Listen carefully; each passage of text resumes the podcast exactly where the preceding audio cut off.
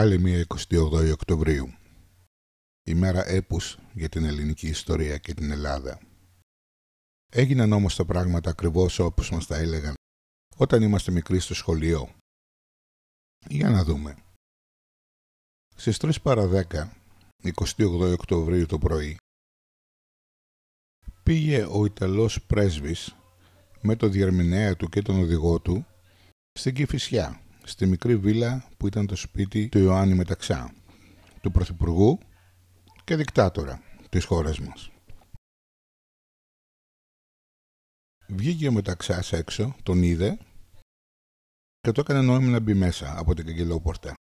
Ο πρέσβης άφησε τους δύο ακολούθους του, παραδόξως, εκτός καγκελόπορτας. Μπήκε στον κήπο και μετά μπήκε και πέρασε τη μικρή πόρτα υπηρεσίας και κάθισε σε ένα μικρό σαλονάκι που του υπέδειξε μεταξάς. Η συζήτηση έγινε στα γαλλικά. Του παρέδωσε ένα τελεσίγραφο της Ιταλικής κυβερνήσεως, το οποίο απαιτούσε μέσα σε τρεις ώρες να έχει συμφωνήσει η Ελλάδα να αφήσει και να παρέχει διέλευση των Ιταλικών στρατευμάτων από τα εδάφη της, καθώς και το δικαίωμα να καταλάβουν ορισμένες στρατηγικές θέσεις πάνω στην ελληνική επικράτεια.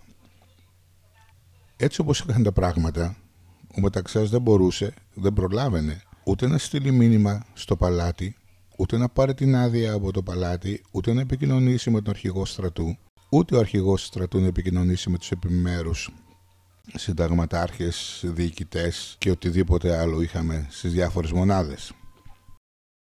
Άρα βασικά φαινόταν ότι η Ιταλία είχε ήδη προαποφασίσει την εισβολή της Ελλάδας. Αφού λοιπόν το συζητήσαν αυτό μερικά λεπτά με τον Ιταλό πρέσβη, ο οποίος παρεμπιπτόντος ντρεπόταν πολύ για την αποστολή που του είχε αναθέσει η κυβέρνησή του, κατέληξαν στο ότι αυτό σημαίνει πόλεμο και αυτό είπε ο Μεταξάς. Λοιπόν, έχουμε πόλεμο. Δεν το είπε ότι έχουμε πόλεμο, δεν είπε ότι έχουμε πόλεμο επειδή εγώ αρνούμαι να σας αφήσω να περάσετε. Εκείνο που είπε είναι ότι έχουμε πόλεμο εκ των πραγμάτων και να ήθελα να σας αφήσω να περάσετε, δεν προλαβαίνω να πάρω άδεια. Άρα έχουμε πόλεμο. Αυτό είπε, εξεπροβόδησε τον ε, Γκράτσι μέχρι την πόρτα του σπιτιού και τα υπόλοιπα είναι ιστορικά γεγονότα. Εν τω μεταξύ, ο αρχηγός του στρατού, Παπάγος, είχε καταστρώσει ένα σχέδιο υποχώρησης του ελληνικού στρατού, το οποίο θα άφηνε ολόκληρη την Ήπειρο στα χέρια των εισβολέων και θα ανασυγκροτεί το υποτίθεται κάπου περίπου στην Ετωλοακαρνανία. Όταν όμως έδωσε αυτή τη διαταγή στον Δαβάκη, ο οποίος ήταν ο διοικητής του στρατού σε εκείνη τη βορειοδυτική περιοχή της Ελλάδας, με αρχηγείο τα Ιωάννινα, ο Δαβάκης του είπε αυτό δεν πρόκειται να γίνει. Και έκανε εισβολή στην Αλβανία.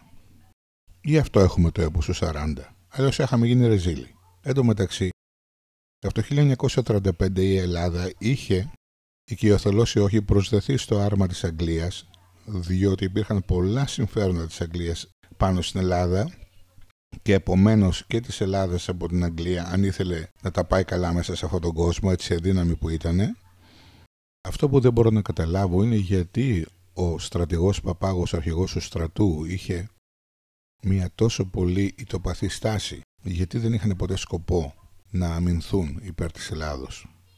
Δεν μπορώ να το καταλάβω.